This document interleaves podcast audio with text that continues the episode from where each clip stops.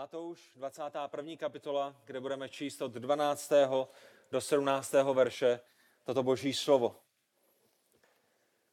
Ježíš vstoupil do božího chrámu a vyhnal všechny, kteří v chrámě prodávali a kupovali. Zpřevracel stoly směnárníků i sedadla prodavačů holubu a řekl jim, je napsáno, můj dům bude nazván domem modlitby, ale vy z něj děláte jeskyni lupičů. Přistoupili k němu v chrámě slepí a chromí a uzdravili. Když velekněží a učitelé zákona spatřili ty podivuhodné věci, které učinil. I děti volající v chrámě Hosana, synu Davidovu, byli pobouřeni a řekli mu, slyšíš, co tihle říkají? Ježíš jim řekl, ano. Nikdy jste nečetli z úst nemluvňat a kojenců, jsi připravil chválu? I nechal je a vyšel ven z města do Betánie, kde přenocoval. Pane Bože, Otče náš, my ti děkujeme i toho dnešního rána za tvoje slovo. Děkujeme za tu jedinečnou výsadu, že můžeme být schromážděni jako církev Pána Ježíše Krista na jednom místě a slyšet z tvého slova. Bože, prosíme tě o to, aby si nám nyní požehnal. Pomož nám upřít naši mysl na našeho vzácného a druhého spasitele Pána Ježíše Krista a proměňuj nás svým slovem a svým duchem svatým. Děkujeme za všechno, co pro nás děláš, děkujeme za tvoji věrnost, děkujeme i za tvoji věrnost v tom, že si uplynulých 2000 let zachoval tvé slovo bezchybné, neomylné a děkujeme, že i po dvou tisících letech můžeme mít tvé slovo zaznamenané, tak jak si ho nechal zaznamenat před dvěmi tisíce lety. Chvála tobě, Bože. Amen. Můžeme se posadit. Pán Ježíš, o kterém zde čteme, Ježíš, který vstoupil do božího chrámu, se narodil před eh, více než dvěmi tisíce lety v Betlémě a tento pán Ježíš, který vstoupil do božího chrámu, je věčně existujícím božím synem, který přišel na tento svět, aby usmířil hříšné lidi se svatým Bohem, aby usmířil lidi s Bohem Otcem. A v 21. kapitole, ve které se nacházíme i toho dnešního rána, se dostáváme do toho posledního týdne před Ježíšovým ukřižováním. Dostáváme se do posledního týdne předtím, než pán Ježíš bude pátečního dne ukřižován a nedělního rána slavnostně vzkříšen z mrtvých. Pokud jste s námi byli minulý týden, tak jste viděli, že pán Ježíš na začátku té 21. kapitoly byl inaugurován, byl, byl obrazně korunován. Je to král, který přišel na svoji inauguraci a tato inaugurace se odehrávala v pondělí, v tom týdnu před hodem Beránka. To znamená, ten týden, ve kterém se nacházíme v 21. kapitole Matoušova Evangelia, je, je Pesachovým týdnem, je, je týdnem hodu Beránka, je týdnem velikonočním. Všechno se schyluje k tomu, že lidé přináší své oběti a přináší beránky do, do chrámu, který je v Jeruzalémě. Ale nejenom to, beránek boží, kterým je Pán Ježíš Kristus, se chystá na cestu do Jeruzaléma, aby byl obětován za hříchy všech, kteří v něj uvěří. A my jsme minulý týden viděli Ježíše jako pokorného krále, že? Byl, byl králem, který usedl na oslátko, byl králem, který, který byl tichým, který přináší pokoj, který přináší pokoj mezi lidmi a Bohem. A král Ježíš přišel proto, aby zemřel a třetího dne byl vzkříšen. Jeho cesta do Jeruzaléma, jeho inaugurace, jeho, jeho zrada, jeho ukřižování není náhodné. On přichází cílevědomě proto, aby skrze jeho zástupnou smrt my jako hříšní lidé jsme mohli být usmířeni se svatým Bohem. A ta jediná možnost, jak hříšný člověk může být usmířen se svým stvořitelem, Bohem je skrze osobu Pána Ježíše Krista, protože pouze On je pravdivě Bohem a pravdivě člověkem. On je pravdivě Bohem a proto pouze On nás může usmířit se sebou samotným, ale musel se stát také pravdivě člověkem, aby mohl zemřít, protože odplatou za hřích je smrt. Někdo musí zemřít, někdo musí prolejít svou krev, někdo musí položit svůj život. Na někoho musí být vylit boží hněv. V Markovi 11. kapitole 11. verši vidíme, že v pondělí toho velikonočního týdne pán Ježíš nevěl pouze do Jeruzaléma, že? Pán Ježíš nevěl pouze do Jeruzaléma, nevstoupil pouze branou do Jeruzaléma a, a neřekl, tak končíme, zbalte si saky paky a běžte domů, ale Marek 11.11 11 nám ukazuje, že pán Ježíš v Jeruzalémě šel až do samotného centra Jeruzaléma, a ne pouze do, do centra míněno, jako byste šli na Moravské náměstí nebo na starost, staroměstské náměstí v Praze, ale, ale do samého centra Jeruzaléma v tom duchovním smyslu, kterým nebylo nič, nic jiného než chrám boží. Marek říká, a vstoupil Ježíš do Jeruzaléma a vstoupil do chrámu a rozhledl se po všem, ale protože již bylo pozdě, vyšel z 12 zpátky do Betánie. To znamená, Jeruzalém okupuje lidmi, je, je přetížen lidmi a pán Ježíš nemá kde spát, nemá kde by hlavu složil, všechno je vyprodané, přichází do Jeruzaléma, vstupuje do chrámu, vidí, co se tam děje, ale protože již pozdě, tak vychází opět z Jeruzaléma, vrací se do Betánie, kde, kde nocuje u Marty, Marie a Lazara, kteří byli jeho velice blízkými přáteli, on je, on je miloval. A následujícího rána, v úterý ráno, před svým pátečním ukřižováním, před svým nedělním skříšením z mrtvých, se vrací do Jeruzaléma a opět vstupuje do božího chrámu a přesně tam, přesně v tenhle ten moment začíná náš text ve 12. verši 21. kapitoly Matoušova Evangelia. Tenhle ten text by se dal nazvat Ježíšovým vyčištěním chrámu nebo, nebo čištění chrámu. Mohli bychom ho nazvat Ježíšovou vášní pro boží chrám, mohli bychom ho nazvat pouze božím chrámem. Ten, ten název, který, který mě se zdál vhodný pro dnešní ráno, je dům modlitby nebo doupě lupičů, protože to je ta kontroverze, která probíhá v božím chrámě. A Ježíšovo vyčištění chrámu můžeme vnímat jako, jako pokračování, případně jako zakončení, jako součást Ježíšovy inaugurace. My jsme minulý týden mluvili o inauguraci Karla III., který byl nedávno inaugurován po smrti Alžběty II. v Anglii. A vy víte, že inaugurace nekončí tím, že dostal korunu na hlavu, že? V té, v té Westminsterské kapli, ve Westminsterském kostele. Ale, ale ta, ta, ta korunovace pokračovala. On, on potom Karel III. někam odjel, někam, někam vyjel, šel do svého paláce a to stejné se děje s králem Ježíšem. Je inaugurován. Lidé prohlašují, že že je synem Davidovým a provolávají mu Hosana, vnímají ho jako, jako toho přicházejícího božího krále, ale, ale Ježíš nyní někam půjde. A vyšle jasný signál, dá další jasný symbol, co přišel jako král boží vykonat. Je to po druhé, co vstupuje do chrámu božího, aby ho vyčistil. Víte, kdy to bylo poprvé? Před třemi lety před třemi lety Ježíšova života, ne před třemi lety v roce 2020, ale před třemi lety v té chronologii Ježíšova života na začátku jeho služby. Jedna z prvních věcí, které vykonal, bylo, že vstoupil do božího chrámu a když viděl, co se tam děje, tak ho vyčistil. A nyní, po druhé, na konci své služby do něj opět vstupuje a, a tímto způsobem všem lidem jasně ukazuje, co bylo cílem jeho mise. Proč přišel na tuhle zem, jaké reformy přišel nastolit. Když eh, usedne na Pražský hrad nový prezident, když se do parlamentu, do Senátu České republiky eh, dostane nějaký nový člověk, když, když, když je eh, ve volbách v České republice zvolená nová strana, že tak my s napětím očekáváme, co bude ten nový, nový program, jaké, jaké budou ty nové reformy, které přinesou, důchodová reforma, nebo, nebo reforma zdravotnictví, nebo, nebo reforma školství. Pán Ježíš nepřišel zreformovat politiku, nepřišel zreformovat sociální systém, i když to bude součástí jeho království později.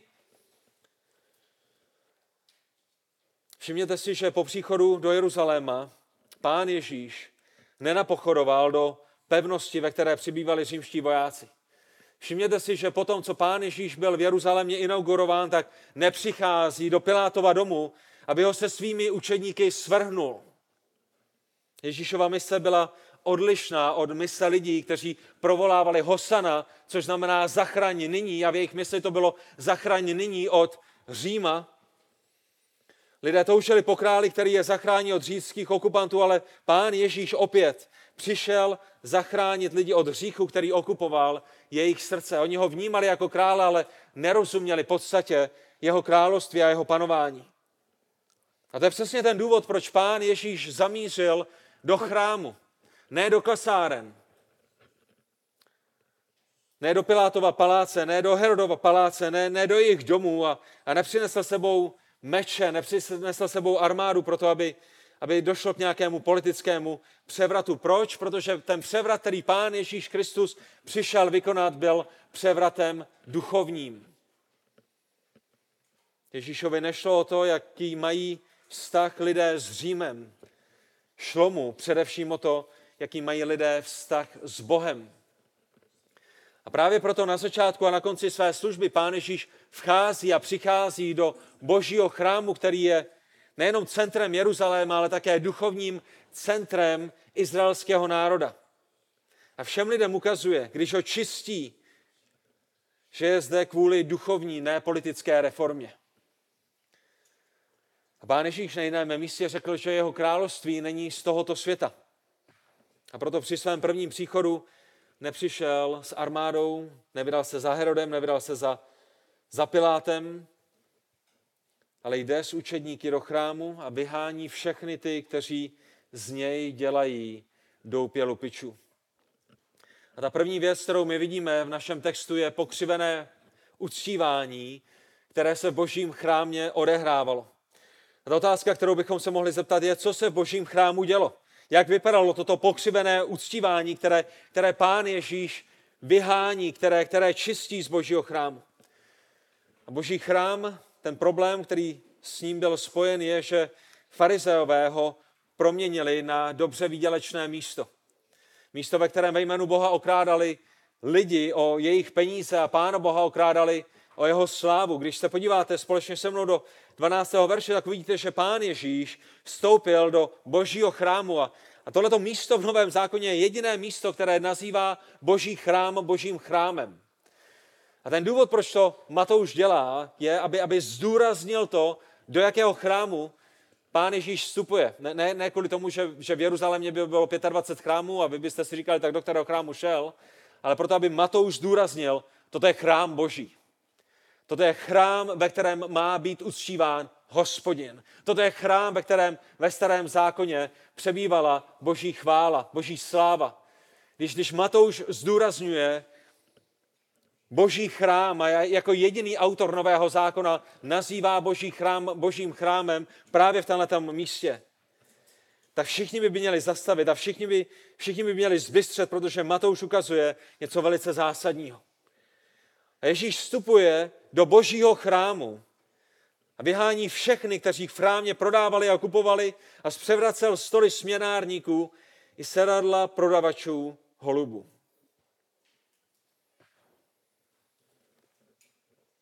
Tak přemýšlejte o tom, co se zde děje. Jeruzalém a jeho okolí je našlapán lidmi, jak jsme, jak jsme to zmínili minulý týden. Odhady jsou, že na Pesach v něm bylo čtyři až pětkrát více lidí než běžně. Proč? Protože boží zákon vyžadoval, aby boží lid na tento svátek byl schromážděn v Jeruzalémě. Aby si boží lid v Jeruzalémě připomínal, co pro ně pán Bůh vykonal a aby boží lid obětoval oběti za jejich hříchy. A to neměli dělat kdekoliv se jim zalíbilo, neměli to dělat jakkoliv si umanuli, pán Bůh svému lidu velice jasně zjevil, jak si přeje jako svatý Bůh být uctíván. My jako lidé nemáme svobodu v tom přicházet s tím, jak si myslíme, že pán Bůh má být uctíván. Naše bohoslužby jsou vedeny v souladu s božím slovem. Není to o tom, že jsme si v kuřimi řekli, tak asi by bylo dobré zpívat písně, asi by bylo dobré se pomodlit a potom můžeme udělat tady to a tamhle to. Ne, pán Bůh nám ve svém slově říká, ať už ve starém zákoně, starozákonnímu Izraeli, nebo v novém zákoně, novozákonní církvi, jak ho máme uctívat. Ve starém zákoně lidé měli přijít do Jeruzaléma na svátek Pesach, měli obětovat beránka, velikonočního beránka za jejich hříchy. A proto v tenhle ten moment je v Jeruzalémě možná čtyřikrát až pětkrát více lidí, než kteří v něm jsou přes rok. To znamená na dva a půl milionu lidí. Ulice, náměstí, domy, hotely. Hotely jsou narvané lidmi.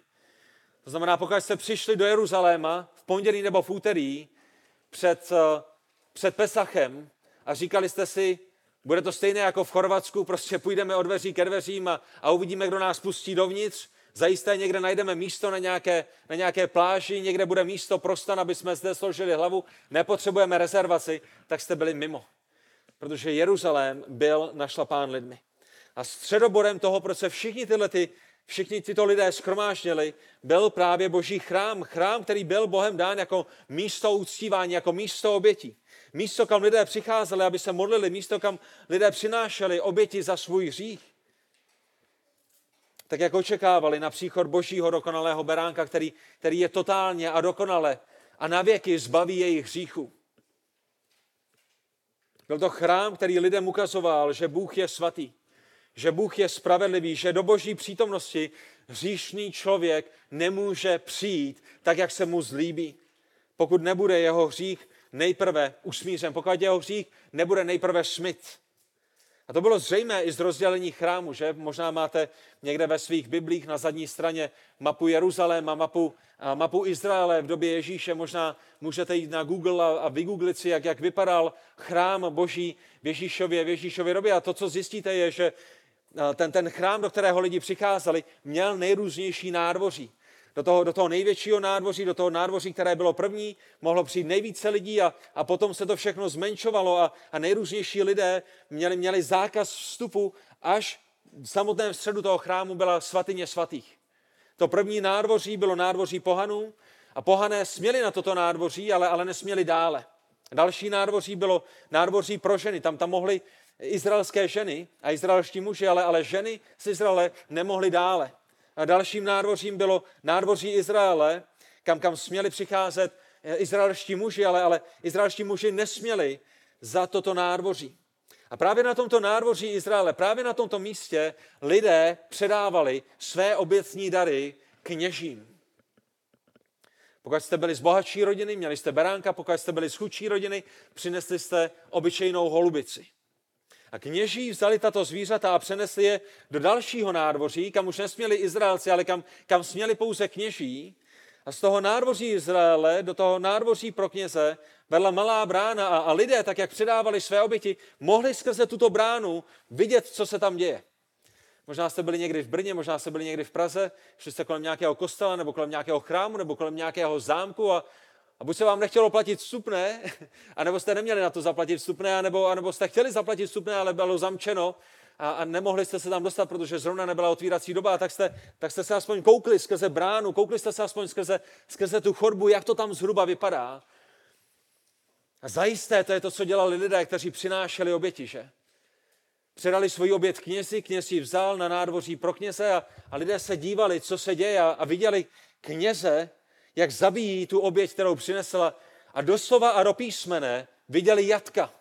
Viděli kněze, jak jsou zborceni krví, protože bylo obětováno na sta tisíce beránků a na sta tisíce dalších zvířat. Viděli, viděli, viděli oltář, na kterém byly všechna tato zvířata obětována, jak je, jak je zborcen krví.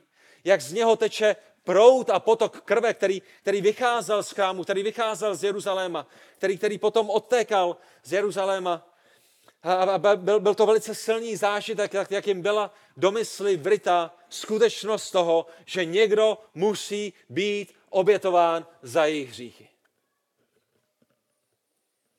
A izraelští muži viděli skrze bránu, co se tam odehrává. Viděli tu cenu za svůj hřích. Nevinné zvíře. Jehož krev, jehož život je položen proto, aby jejich hříchy byly usmířeny. Z toho nádvoří pro kněze potom vedla další brána na další místo, na malé nádvoří, na kterém stála malá budova, která byla svatyní svatých. Do svatyně svatých mohl přijít pouze velekněz, pouze jednou za rok, pouze potom, co byl sám očištěn od svého hříchu, potom, co přinesl oběť za hříchy celého národa a mohl do svatyně svatých přijít, proto aby usmířil celý izraelský národ se svatým Bohem. Pán Ježíš, když vstoupil do božího chrámu, tak to první nádvoří, do kterého vstoupil, bylo nádvoří pohanů. To co by udělali všichni lidé. Všichni museli projít nádvořím pohanů, proto aby se dostali do těch dalších nádvoří, kde by přinášeli své oběti. Bylo to to vnější nádvoří, do kterého vstoupil, ale toto nádvoří již dávno nesloužilo tomu, čemu, čemu mělo sloužit. Ale farizeji a učiteli zákona a velekněžími a kněžími bylo proměněno ve velice lukrativní místo, ve velice lukrativní biznis. Již nebylo místem modlitby, ale bylo, bylo jakýmsi orientálním tržištěm.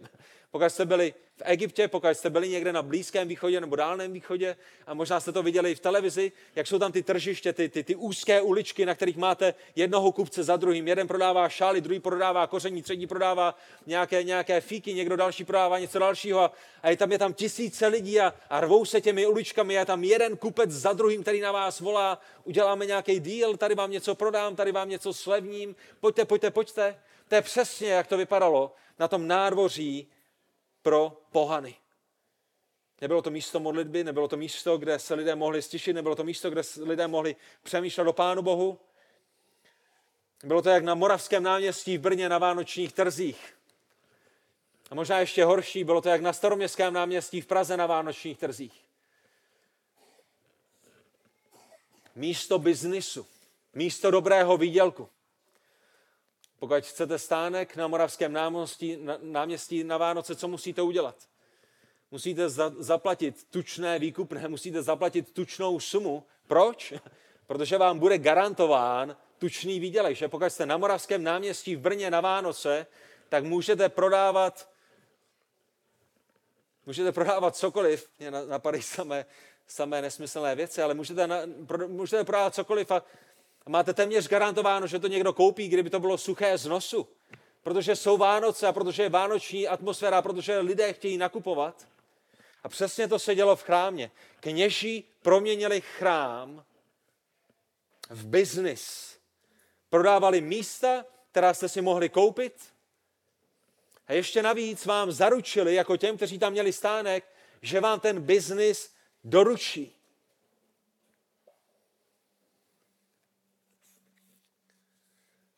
To, jak vydělávali v chrámu nejenom lidé, ale také kněží. Prodávali místa na tomhle lukrativním nádvoří. A nejenom to, spolupracovali s prodejci a dohazovali jim biznis. A vy se možná ptáte, jak? A tady je ta odpověď, jak to dělali. Ta odpověď, jak to dělali, je, že když lidé přinášeli oběti do božího chrámu, tak co muselo být s těmi obětmi uděláno? Museli být schváleny. Museli být schváleny kým? Museli být schváleny kněžím. Musel přijít kněz a musel říct, tento beránek je dokonalý, tento beránek je čistý, tento beránek je bez vady, tento beránek je dostatečně dobrý na to, abyste ho obětovali v chrámu. Ale pokud jako kněz máte dohodu s prodejci beránků ve vašem vlastním chrámu a oni vám museli zaplatit spoustu peněz za to, aby tam beránky museli prodávat, potom by bylo dobré, abyste zajistili, že budou mít co a komu prodat. A proto tyto skorumpovaní kněží přišli a řekli, váš beránek, vaše holubice, vaše jídlo, vaše oběti, cokoliv jste přinesli, není dostatečně dobré, ale nebojte, my vám pomůžeme. Běžte za tamhletím člověkem, který prodává beránky. Je nám líto, že jsou desetkrát dražší, to je, jak se věci mají. Jo, a prosím vás, až tam přijdete a budete chtít toho beránka koupit za ty peníze, které jste si přinesli, my jsme vám zapomněli říct, že ani ty peníze nejsou schválené v našem chrámě. To je, proč jsou tady směnárníci. Lidé nepři, nepřicházeli do chrámu, aby si, aby si směnili koruny na eura, nebo na dolary, nebo, nebo na, na chorvatské kuny, nebo na cokoliv dalšího, protože jeli na dovolenou, ale museli směňovat peníze v chrámu proto, aby v chrámu mohli nakoupit posvátné věci. A tak byli okrádáni dvakrát nebo třikrát. Poprvé, když museli jít koupit předraženého beránka a po druhé, když ho museli koupit za peníze, které museli směnit. A při té směně, stejně jako v Brně, na nich při té směně někdo vydělával. Ten jediný rozdíl mezi nimi a Brnem byl, že v chrámu se vydělávalo daleko, daleko více. Dle svědectví jednoho židovského historika jste mohli zaplatit za certifikovaného beránka i desetinásobek běžné ceny. To není biznis, to je okrádání. Holubice, která by normálně stála pět haléřů, vás u chrámových prodavačů stála pět korun. A si možná řeknete, tak co, pět haléřů nebo pět korun? Ale tady je ten problém. Ten problém je, že Bůh ve své dobrotě věděl, že v jeho lidu budou lidé, kteří budou totálně chudými. A že i oni potřebují nějaké zvíře, které by na nějakou dobu přikrylo jejich hřích, aby oni mohli mít přístup do boží přítomnosti. A tak Bůh ve své dobrotě zajistil ta nejlevnější zvířata, holubice, aby byly dostupná i těm nejvíce nejchudším lidem. A proto stála pouze pět haléřů. Kolik holubic si můžete koupit za pět korun, když uděláte matematiku? Když máte pět haléřů, hodně, že? Vy, kteří jste ve škole, v základní škole, v střední škole, vy si to spočítáte. Pro vás, pro obyčejného člověka, který může koupit beránka, je jedno, jestli je holubice za pět haléřů nebo za pět korun. Ale pro člověka, který nemá nic a sotva si koupí holubici za pět haléřů, je pět korun velice, velice, velice enormní a nedosažitelnou částkou. Tak farizeové vymysleli, jak vydělat i na těch nejchudších, kteří neměli vůbec nic. A uctívání pod taktovkou farizeů nebylo uctíváním. Chrám boží nebyl místem, kde by se lidé střetávali s Bohem.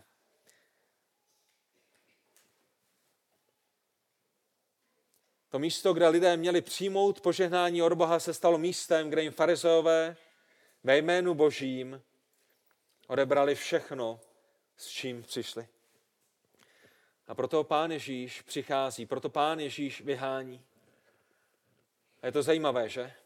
Pán Ježíš, který přijel na oslátku, Pán Ježíš, který ústa neotevřel, Pán Ježíš, který je skutečně tichým a pokorným králem, je také králem, který je spravedlivě rozhorčen nad, faleštvím, nad falešným náboženstvím, nad falešným uctíváním. To jediné místo v Novém zákoně, kde pán Ježíš si plete byč, aby vyhnal lidi. To jediné místo, kde vidíte pána Ježíše Krista tímto způsobem rozhorleného, je na začátku a konci jeho služby, když vyhání lidi z chrámu Božího, protože z něj udělali tržiště. Tichý a pokorný král je také králem, který se dokáže spravedlivě rozhořčit. Vstoupil do božího chrámu, vyhnal všechny, kteří kupovali a prodávali a všem ukázal, že v první řadě přišel proto, aby lidé mohli uctívat živého Boha v duchu a v pravdě. To je, proč byl inaugurován, to je, proč přišel, to je, to je za jakým účelem přišel. Aby mohli být usmířeni s Bohem, aby k Bohu měli skrze něho přístup. A všimněte si, a to je velice zajímavé, že ho nikdo nezastavil. A přemýšlejte o tom. Kdyby, kdyby, kdyby někdo přišel na Moravské náměstí, kdyby, kdybych tam přišel já, nebo kdyby tam přišel Vesny, nebo kdyby tam přišel kdokoliv z vás a začal se rozhorlovat a začal převracet stánky uh, uh, s cukrovýma a s vyřezátkama a s vařečkama s čímkoliv, jak dlouho si myslíte, že by vás to lidé nechali dělat? Vy, vy byste utekli ještě, ještě předtím, než byste vůbec začali, protože by se na vás svrhli, když jim jdete ničit biznis zrovna v té nejlepší době roku. A pokud by vás nevyhnali oni, tak by přišla městská policie, možná státní policie. Jak je možné, že pán Ježíš všechny vyhání a nikdo ho nezastaví? Jak je možné, že ho nezastavili prodejci? Jak je možné, že ho nezastavili farizové? Jak je možné, že ho nezastavili kněží? Jak je možné, že ho nezastavila chrámová stráž? Protože Pán Ježíš tam nestojí v autoritě člověka, ale stojí tam v autoritě Boží. A v jeho božství není nikdo, kdo by ho zastavil. Proč ne? Protože Pán Ježíš není obyčejným člověkem, ale je pravdivě Bohem. A v tenhle ten moment implicitně vidíme jeho božství. To je falešné uctívání, které probíhalo v božím chrámu. To je to, co se tam dělo. To je s čím měl Pán Ježíš problém. Za druhé, tady je k čemu byl boží chrám určen. Tady je, jak vypadá skutečné uctívání. Druhý bod by bylo pravé uctívání a, a odpovídá nám tento bod na to, co se v chrámu mělo dít. A to vidíme z toho, co pán Ježíš Kristus říká. Všimněte si té první věci, kterou pán Ježíš říká. První věc, kterou jim říká po tom, co, co vyhnal všechny ty penězoměnce a všechny ty prodavače a, a, a nejrůznější lidi, kteří tam okrádali. Řekl jim, je napsáno. Je napsáno. Všechno, co pán Ježíš dělá, vychází z autority čeho? z autority písma. Všechno, co Pán Ježíš dělá, je postaveno na autoritě Božího slova. To první, co jim Pán Ježíš říká, je, je napsáno. Tam, kde se lidé, farizové, v chrámu odvraceli od Božího slova. Tam, kde se od Božího slova odvrací i mnoho věřících v dnešní době. Tam, kde ho lidé v Ježíšově době i v dnešní době překrucují a přepisují podle toho, jak se jim líbí, podle toho, co se jim hodí do chrámu. Ne do chrámu, ale do krámu. Pro ty z vás, kteří dáváte pozor. Tam pán Ježíš staví písma svatá jako nejvyšší autoritu. Pán Ježíš říká znovu a znovu lidem, kteří jsou kolem něj, nečetli jste? Není psáno? Vy nevidíte, co pán Bůh řekl ve starém zákoně? A vždycky je to s autoritou Boží. Proč? Protože slovo Boží je právě tím. Je slovem Boží. Dokonale vyjadřuje Boha, který je jeho autorem. Je dechem Božím. Je dokonale zjevenou Boží vůlí a Pán Bůh nedělá omily. Pán Bůh je neměným. Pán Bůh je stejný včera, dnes i na věky. A to, co Pán Bůh nazval hříchem, je vždycky hříchem. To, co Pán Bůh nazval svatým, je vždycky svatým. To, co Pán Bůh řekl své církvi, že chce, aby byl uctíván, jak chce, aby byl uctíván, je stejné před dvěmi tisíci lety, po tom, co přišly letnice, a stejné dnes po dvou tisících letech. Pán Ježíš vždycky staví písma svatá jako nejvyšší autoritu. Proč? Protože jsou dokonalým vyjádřením Boží vůle. Boží slovo není zastaralé, není potřeba ho updateovat, není, není potřebné ho předělat, není, není potřebné ho upravit pro dnešní dobu, protože jsme progresivními a protože nyní je nová doba. A je to velice smutné, když vidíte, jak eh, i církve v dnešní době vydávají nejrůznější prohlášení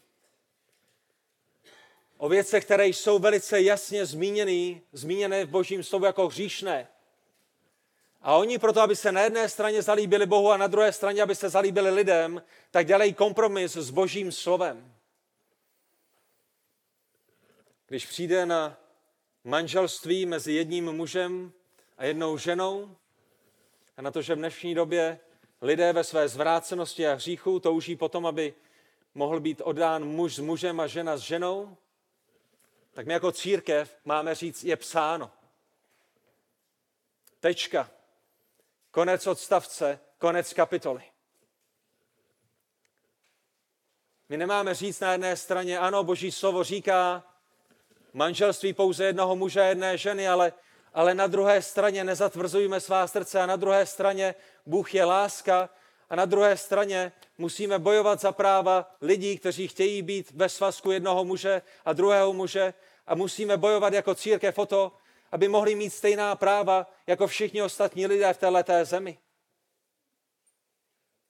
Jinými slovy, aby mohli žít v říchu, my jako církev máme bojovat za to a vydávat prohlášení jako církev, že lidé, a máme jim pomáhat tomu, aby žili v říchu, místo toho, abychom hřích nazývali hříchem?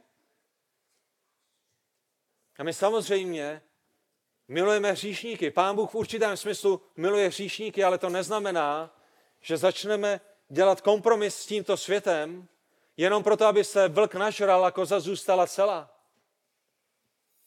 Hřích je vždycky hříchem. A my se vždycky vracíme k tomu, co písmo říká. A písmo nás nikde nevede, ani nám nepřikazuje, ani nám nedává příklad toho, že bychom měli koketovat se světem a že bychom měli hrát diplomatické hry a že bychom neměli být vyhraněnými vůči nemravnosti.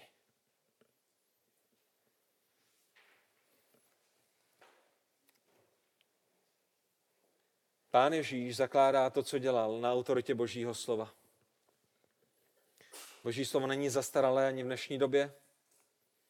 Není potřeba, abychom ho předělali. To jediné, co je potřeba, je, abychom se mu jako boží lid a boží církev podřídili. Pán Ježíš to tak dělal. A dělal to tak radostně. A bude dobré, když to budeme dělat i my jako církev Pána Ježíše Krista. Ale ta otázka je stále na stole. Co se v chrámu mělo dít? Jak vypadá pravé uctívání, které mělo v chrámě božím probíhat? A ta první věc, které chci, abyste si všimli, je, modlitba. Pán Ježíš říká, můj dům bude nazván dobem modlitby, ale vy z něj děláte jeskyně lupičů a tak. To pravé uctívání je uctíváním, ve kterém lidé přicházejí k Bohu skrze modlitby. A to, co Pán Ježíš dělá v tenhle ten moment je, že cituje z Izajáše z 56. kapitoly 7. verše. Pán Ježíš se odkazuje na písmo, je psáno, odkazuje se na starozákonního proroka Izajáše a cituje z jeho proroctví, když říká, můj dům bude nazván dobem modlitby. Chrám boží měl být místem modlitby, měl být tichým místem. Místem, kde lidé mohli přemýšlet o Pánu Bohu. Místem, kam mohli přijít, kde se mohli stišit, kde mohli přemýšlet o tom, co slyšeli z božího slova od, knězí, od knězů, kde mohli přemýšlet o tom, co slyšeli z božího slova skrze, skrze, skrze chrámový soubor, který, který tam zpíval a který, který zpíval nejrůznější žalmy, kde se mohli stišit a přemýšlet o, o struktuře chrámu a mohli přemýšlet o tom, proč mohou přijít jenom sem a nemohou vstoupit sem, proč, proč nikdo z nich nemůže přijít do svatyně svatých. Chrám boží měl být místem, kde mohli rozjímat o božích věcech. Kde, kde v modlitbě mohli a měli činit pokání, kde měli v modlitbě prosit Pána Boha o odpuštění, kde, se, kde ho mohli chválit a kde se mohli připojit ke zpěvu chrámového pěveckého sboru, kde mohli otvírat své srdce v modlitbách a, a v modlitbách své srdce vylévat před svým Bohem. Žalm 27. čtvrtý verš to vyjadřuje naprosto dokonale a naprosto jedinečně. Král David říká, to jediné, po čem toužím, to, po jediné, to jediné, po čem dychtí má duše, je Žalm 27.4. Abych přemýval v dobně hospodinovi, abych, abych přemýval v božím chrámě po všechny dny svého života. Ale nejenom, abych tam přebýval, ale abych hleděl na hospodinovu nádheru a abych mohl přemítat v jeho chrámu. To je k čemu byl boží chrám dán aby v něm lidé přebývali, aby se v něm lidé přiblížili Bohu, aby, aby v něm lidé viděli svatost Boží, tak jak ji neuvidí nikde jinde. Aby hleděli na hospodinovu nádheru. Na to, že Bůh je dobrým Bohem, na to, že Bůh je věrným Bohem, na to, že Bůh je milosrdným a milostivým Bohem, který, který je nepotrestal okamžitě za jejich hřích, ale, ale připravil cestu záchrany. A ve starém zákoně ta cesta záchrany byla, byla, byla obraznou cestou záchrany skrze, skrze zvířecí oběti, ale, ale ukazovala na tu finální cestu záchrany Božího beránka, Pána Ježíše Krista, který je naplněním všech těch zvířecích obětí. A nejenom to měli, měli přemítat v jeho chrámu, měli přemýšlet o těchto věcech, měli přemýšlet o Pánu Bohu a, a měli na modlitbách vyjadřovat svoji chválu a svůj dík. A Pán Bůh chtěl, aby se lidé v jeho chrámu modlili. To hlavní nebylo, aby tam bylo ticho. To hlavní bylo, aby to bylo místo, kde se lidé modlí. Protože můžete mít ticho bez modlitby. Můžete mít modlitbu bez ticha, ale tím hlavním cílem bylo, aby se lidé modlili, aby tam bylo prostředí, ve kterém přemýšlí a přemítají a hledí na hospodinovo nádheru. A pán Bůh chtěl, aby lidé v jeho chrámu se modlili, protože modlitba vyjadřuje jejich závislost na jejich Bohu. V modlitbě ukazujeme, že nám na Pánu Bohu záleží. V modlitbě ukazujeme Bohu, že ho milujeme. V modlitbě přicházíme k Pánu Bohu a, a, a ukazujeme mu, že víme, že se spoleháme na to, že všechny věci jsou v jeho rukou. Modlitba není nějaký kafemlínek, kterým zatočíte a, a Pán Bůh bude uspokojen. Modlitba je o osobním vztahu, kde naše srdce je veléváno před naším nebeským Otcem, kde jako děti Boží hovoříme a mluvíme s naším nebeským Otcem.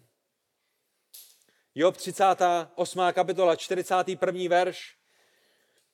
Pán Bůh říká Jobovi mnoho věcí, ale jedna z těch věcí, kterou mu říká, je, kdo připraví úlovek Havranovi, až jeho mláďata budou křičet k Bohu o pomoc a budou bloudit bez potravy.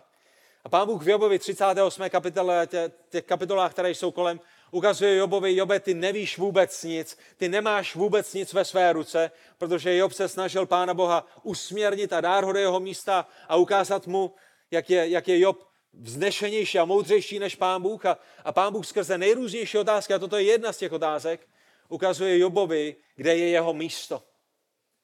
A ten důvod, proč zmiňuji ten verše, protože tyto pasáže nám připomínají, kým je Pán Bůh a měli by nás vést tomu, že chválíme Pána Boha za to, jak velikým je na modlitbách. Chválíme Pána Boha za to, jak svrchovaným je, že se dokonce stará i, i o úlovek pro tak obyčejné zvíře, pro tak obyčejného ptáka, jako je havran. Chrám měl být místem modlitby, ne místem, kde je lidem bráněno přistupovat k Bohu. Ne místem, které vydělává na předražených beráncích, ne, ne místem, které má horší kurzy než ta nejhorší směnárna v Brně. Ne místem, které okrádá jak boží lid, tak ale také samotného Boha o jeho slávu. Protože když je lidem bráněno přicházet k Bohu, když je z uctívání Boha udělán biznis, tak neokrádáte pouze lidi, ale okrádáte samotného Boha o jeho chválu. Zatímco když chrám je chrámem modlitby a vy pomáháte lidem, aby na modlitbách přicházeli k Bohu a vylévali mu své srdce a oslavovali ho za jeho velikost, potom neokrádáte ani lid a neokrádáte ani Boha o jeho slávu, protože lidé ho na modlitbách oslavují. Boží chrám měl být domem modlitby, farizové z něj udělali doupě lupičů. Pozvali do něj lupiče, podporovali lupiče a sami byli lupiči. Podívejte se, co se děje dál. Ti, kteří hledali v chrámě jen svůj vlastní prospěch, ti, kteří byli povrchními, ti, kteří měli zbožnou fasádu a, a navenek vypadali zbožně, ale, ale uvnitř byli prohnilými, ti byli vyhnáni. Ti zakusili Ježíšův spravedlivý hněv. Ale na druhé straně ti, kteří Boha skutečně hledali, ty, kteří přicházeli do božího chrámu, aby, aby se střetli s Bohem, aby, aby, aby, aby prosili Pána Boha o to, aby jim pomohl. Ty pán Ježíš nevyhnal, ti zakusili ne Ježíšův hněv, ale Ježíšovu milost a požehnání. Vidíte to tam ve 14. verši? A to je podle mě druhá věc, která by se měla odehrávat v božím chrámu. V božím chrámu by nemohoucí měli docházet požehnání. 14. verš. Přistoupili k Ježíšovi v chrámě slepí a chromí. A co pán Ježíš udělal? Pán Ježíš je uzdravil. Pán Ježíš je nevyhnal, pán Ježíš se nad nimi slitoval. Proč? Protože přišli v pokoře. Jakub, čtvrtá kapitola, šestý verš. Bůh se staví proti pišným. A nejenom, že se proti ním staví, ale, ale vyhání je a, a, a, a, a hněvá se na ně, ale pokorným dává milost. A tito chudáci, tyto ubožáci, tito slepci, tito lidé, kteří jsou chromí, přichází v pokoře a pán Ježíš jim dává milost. Jan 6.37. Každý, koho mi to zdává, říká pán Ježíš, přijde ke mně a toho, kdo ke mně přichází, jistě nevyženu ven. Ti jediní, kteří byli vyhnáni z božího chrámu, byli ti, kteří tam přišli ne za Bohem, ale za svým výdělkem. Ti, kteří tam přišli, aby se střetli s Bohem, nebyli vyhnáni, ale byli přijati. To je to, co by se mělo dít v božím chrámu. Nemohoucí by měli načerpat a přijmout požehnání. Učitelé zákona s nimi soucit neměli. Pán Ježíš s nimi soucit má. Proč? Protože Pán Ježíš je dokonalým obrazem, otiskem Boha. Pán Ježíš je Bohem a Bůh je soucitným Bohem. Na jakém jiném místě by tito lidé měli najít pomoc? Na jakém jiném místě by tito lidé měli najít slitování? Na jakém jiném místě by o ně mělo být postaráno? Kde jinde, než v chrámu božím, by měli přijmout boží požehnání skrze boží lid? Kde jinde by měli vidět Boha takového, jaký skutečně je? Že je soucitný a že je Bohem, který otvírá zrak a nejenom, nejenom fyzický zrak, ale, ale především duchovní zrak. Jak ohromný zázrak zde opět vidíme. Já vím, že o tom Matouš píše znovu a znovu a my o tom Matoušovi čteme znovu a znovu a tak když je zde další slepec a je, a je zde další chromý, který, který, který vidí a který chodí, tak my zívneme a jdeme dál. Ale Matouš tyto zázraky zaznamenává znova a znova proto, aby nám znovu a znovu ukázal, že Ježíš je skutečně Bohem. že skutečně záleží na tom, co Ježíš říká. Protože pokud je Ježíš Bohem, potom všechno, co říká, je boží pravdou. A vy musíte reagovat na boží pravdu. On dává zrak slepým, uzdravuje chromé a dělá to před zraky svých nepřátel, ne ve skrytu, ale veřejně. A tak chrám měl být místem modlitby, chrám měl být místem pomoci a slitování, především duchovního slitování, především duchovní pomoci i těm, i těm nejchudším, ale měl být také místem slitování. Pardon, měl být také místem oslavy živého a pravého Boha. V 15. a 16. verši čteme následující, když velekněží a učitelé zákona spatřili ty podivuhodné věci, ten zázrak, který pán Ježíš právě vykonal. A když na druhé straně viděli děti volející v chrámě Hostana, synu Davidovu, byli pobouřeni. A přišli za Ježíšem a řekli mu, slyšíš, co díle říkají? Ježíš jim řekl, ano, nikdy jste nečetli, že z úst nemluvňat a kojenců jsi připravil chválu? A já doufám, že když čtete tyto verše, tak vidíte, jak nádherné jsou. Ta první věc, ve které jsou nádherné, je, že, že jsou nádherné v tom, že zde nalézáme děti v božím chrámě. Jak by ne? Děti nejsou zátěží, děti nejsou přítěží, děti nejsou prokletím, děti jsou božím požehnáním. Pán Bůh miluje děti, Pán Ježíš miluje děti, Pán Ježíš zve děti, aby k němu přicházeli. To je proč máme děti na našich bohoslužbách, protože chceme, aby přicházeli k Ježíši, protože chceme, aby slyšeli z božího slova, protože chceme, aby zpívali společně s námi o boží chvále, o Pánu Ježíši, aby slyšeli naše modlitby a i skrze naše modlitby se učili o tom, jak dobrým Bohem Pán Ježíš je. K Matoušovi 19.14. Nechte děti a nebraňte jim přijít ke mně, neboť takovým patří království nebes. A my jsme rádi za to, že i dnešního rána na tomto místě jsou děti mezi námi. Jak dobré je, když rodiče přivádí děti tam, kde se schází boží lid. Jak dobré, že je přiváděli do božího chrámu, jak dobré je, že jste je přivedli dnešního rána na toto místo. Je to těžké? Zaručeně. Je to těžké pro vás, pro rodiče, kteří máte malé děti? Určitě ano. Máte, máte 100% skázání? Ne, nemáte, protože se musíte pořád o někoho starat, ale je to ta nejlepší investice, kterou můžete svým dětem dát. Ta druhá nádherná věc, kterou my zde vidíme, je, že i děti provolávali slávu Pánu Ježíši Kristu. Farizové jsou pobouřeni, že děti zpívají Hosana, synu Davidovi, synu Davidovu. A to, co je nádherné, je, že děti v nějakém způsobu rozumí tomu, kdo je mezi nimi.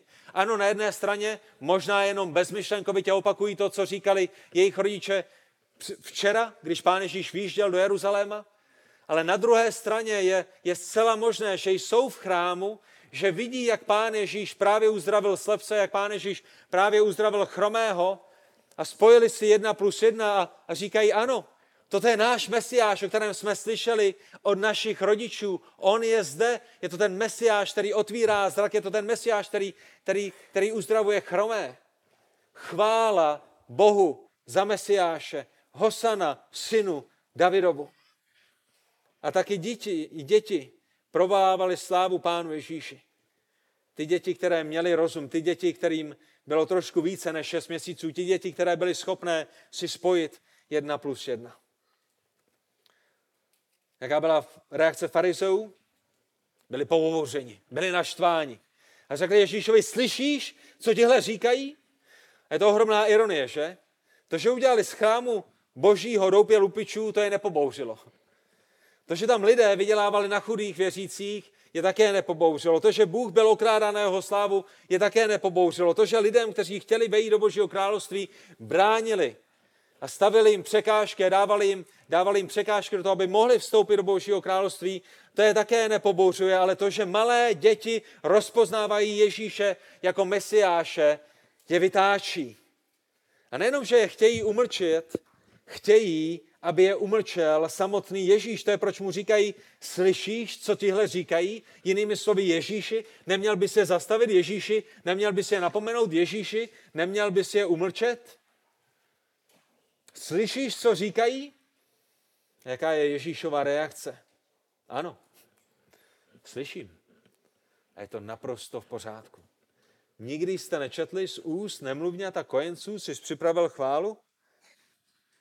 Nejenom, že pán Ježíš děti slyšel, ale farizeum také ukázal, že i to, co dělají tyto děti, je v souladu s božím slovem. Nikdy jste nečetli vy jste, vy jste nikdy nečetli o tom, že tyto věci se musí stát? Vy jste nikdy nečetli o tom, že, že tímto způsobem si Bůh v nebesích zajišťuje chválu? Vy jste nikdy nečetli Žálm 8, verš 3, kde je napsáno z úst dětí a kojenců si ustanovil sílu kvůli těm, kdo se mají nepřátelsky? A to, co pán Ježíš říká, je, jinými slovy, pokud Bůh nebude slaven vašimi ústy, pokud Bůh nebude slaven ústy kněží, pokud Bůh nebude slaven ústy dospělých a silných, potom bude, potom bude slaven ústy nemluvňat a ústy slabých. A já jsem přesvědčen o tom, že tam Pán Bůh dostává největší slávu. Proč? Protože Bůh je nejvíce oslaven, když pracuje skrze ty nejmenší, skrze ty nejslabší, protože potom veškerá sláva jde jemu. My nikdy máme tendenci si přivlastňovat Boží slávu a okrádat, i když nevědomě Pána Boha o jeho slávu, protože si myslíme, že to, co je dobré v nás, je z nás. Protože jsme mohli sloužit hudbou, protože jsme mohli sloužit kázáním, protože jsme mohli jít evangelizovat, protože jsme mohli sloužit zvukem, protože jsme mohli uvařit a udělat tady to, tamhle to, protože my jsme dobrými. Pán Bůh nás vykoupil a zachránil ale potom, pane Bože, podívej se na všechny ty věci, které jsme udělali ze své vlastní síly. 40, 60, možná 50 na 50, někdy 70 na 30, 70 pro nás, 30 pro tebe. Je to v pohodě, pane? Můžeme se takto dohodnout? Můžeme se trošku poplácat na rameni, protože i my na to máme podíl? Pán Bůh je nejvíce oslaven. Když i ty, kteří jsou mezi námi nejschopnější, si z boží milosti uvědomují, že všechno, co ve svém životě mají, ať už fyzické nebo duchovní, je pouze darem božím. To je proč apoštol Pavel říká v prvním listu korinským, proč se chlubíš? Není snad všechno, co jsi přijal, božím darem? A pokud je to darem, proč se chlubíš? Děti volají Hosana. Děti uznávají Pána Ježíše Krista jako božího mesiáše. Pán Bůh je oslaven Farizeum to vadí. A pán Ježíš říká, pokud ho nebudete slavit vy, potom ho budou slavit děti. A v Lukášovi 19. kapitole 40. verši pán Ježíš na jednom místě řekl, pravím vám, budou-li oni mlčet, budou-li mlčet děti, budou-li mlčet učedníci, bude křičet kamení. Přátelé, pán Bůh bude oslaven. O tom není pochyb. Pán Bůh bude oslaven. Ta jediná otázka je, kdo je ten, kdo ho oslaví. Ale pán Bůh bude oslaven. Ta jediná otázka je, kdo přijme požehnání za to, že slaví pána Boha. Budete to vy, anebo to bude kamení. Pokud vaše ústa budou zavřená, potom Pána Boha obrazně budou slavit kameny a potom obrazně řečeno, to požehnání z oslavy našeho Boha přijme kamení a ne vy. Ale Pán Bůh bude oslaven. A to další velice zajímavé v těchto verších je, že pán Ježíš přijímá chválu, kterou děti provolávají a aplikuje Žalm 8, druhý verš na sebe. Všimli jste si toho? Žalm 8, který, který pán Ježíš cituje, mluví o hospodinu. Že hospodin sobě připravil chválu. A zde je Ježíš, který tuto chválu přijímá. A ta otázka je, jak je to možné ve světle Izajáše, 42. kapitoly 8. verše, kde hospodin říká, já jsem hospodin, to je mé jméno a svou slávu jinému nedám, ani svou chválu modlám. Jak je možné, že Bůh ve starém zákoně říká, já jsem hospodin a svou chválu, slávu nikomu nedám. Jak je možné, že pán Ježíš říká z úst nemluvňat a kojenců, jsi připravil chválu, kdy cituje Žalm 8, který mluví o tom, že hospodin si z úst kojenců připravil chválu. A nyní zde máte kojence v chrámě božím, který dávají chválu ne hospodinu, ale Ježíši Kristu. A pán Ježíš je nezastavuje, pán Ježíš jim neříká, ta vaše chvála náleží jenom Bohu, nevolejte jí mě, ale přivlastňuje Žalm 8. druhý verš na sebe. Jak je to možné? Ze stejného důvodu, jak je možné, že Ježíš uzdravil chromého a slepého v chrámě. Ze stejného důvodu, proč ho v chrámě nikdo nevyhnal a nikdo ho nezabil, když začal zpřevracet veškeré ty stánky, které tam neměly co dělat. A ta odpověď je jednotná a ta odpověď je stejná, protože Pán Ježíš Kristus není obyčejným člověkem, ale je také neobyčejným Bohem.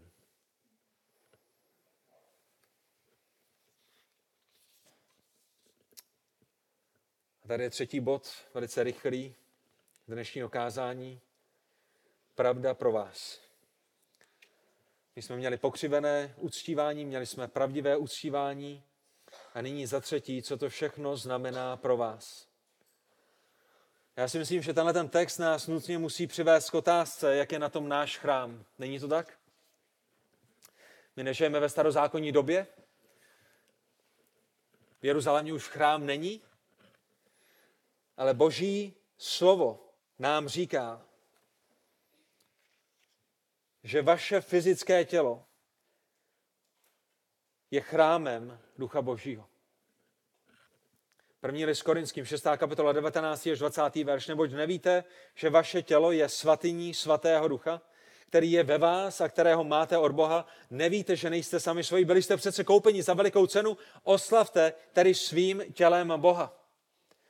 To znamená, ta aplikace, ta pravda pro nás, to, co si z toho můžeme vzít, je, že nový zákon nazývá vaše osobní fyzické tělo, tak jak v něm zde dnešního rána sedíte, jako svatyní svatého ducha, jako chrámem božím. A stejným způsobem nový zákon mluví o nás jako o církvi boží. Nejenom vaše tělo je chrámem ducha svatého, ale i my jako církev Ježíše Krista jsme společně chrámem Ducha Svatého, jsme společně božím chrámem. Efeským, 2. kapitola 20. až 22. verš. A pošel Pavel mluví všeobecně, mluví k církvi, mluví, mluví, mluví k tělu Kristovu. Byli jste vybudováni na základě apoštolů a proroků, kde je úhelným kamenem sám Kristus Ježíš. V němž se celá stavba spojuje dohromady a roste ve svatou svatyni v pánu. V něm jste i vy všichni spolu budováni v boží příbytek v duchu. Rozumíte tomu? Ve starém zákoně byl boží chrám, který byl postaven z kamene, do kterého jste museli přijít a, a, a nalezal se pouze v Jeruzalémě. Ale v novém zákoně my jako církev Pána Ježíše Krista jsme tím duchovním božím chránem, chrámem, ať už individuálně, anebo společně. A i když zde je rozdíl mezi božím chrámem kamenným a duchovním, anebo tělesným a masitým, když se jedná o vaše tělo, ten princip zůstává. Co Bůh chce, aby se dělo v božím chrámě. K čemu je boží chrám určen? Jak má vypadat uctívání v církvi? Co se odehrává ve vašem chrámu, ať už jako jednotlivců, anebo co se odehrává v našem chrámu jako společenství křesťané kuřim. A ta otázka je, je náš chrám chrámem modlitby? Jsme lidmi, kteří jsou závislými na Bohu. Jsme lidmi, kteří si znovu a znovu připomínají, co Pán Bůh vykonal a proto znovu a znovu radostně a v lásce přicházejí k němu, tomu jedinému, který je hoden naší chvály a, a na modlitbách ho oslavujeme.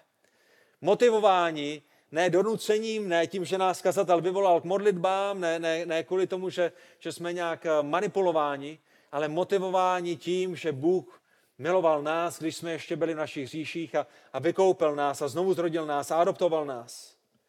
A my nemůžeme nyní jinak, než, než být chrámem modlitby, než přicházet k němu a děkovat mu a slavit mu a, a prosit ho. A uprostřed všech těch věcí se radovat a vzdávat chválu Pánu Bohu za to, že díky Pánu Ježíši Kristu nemusíme procházet nějakým chladným náboženským rituálem.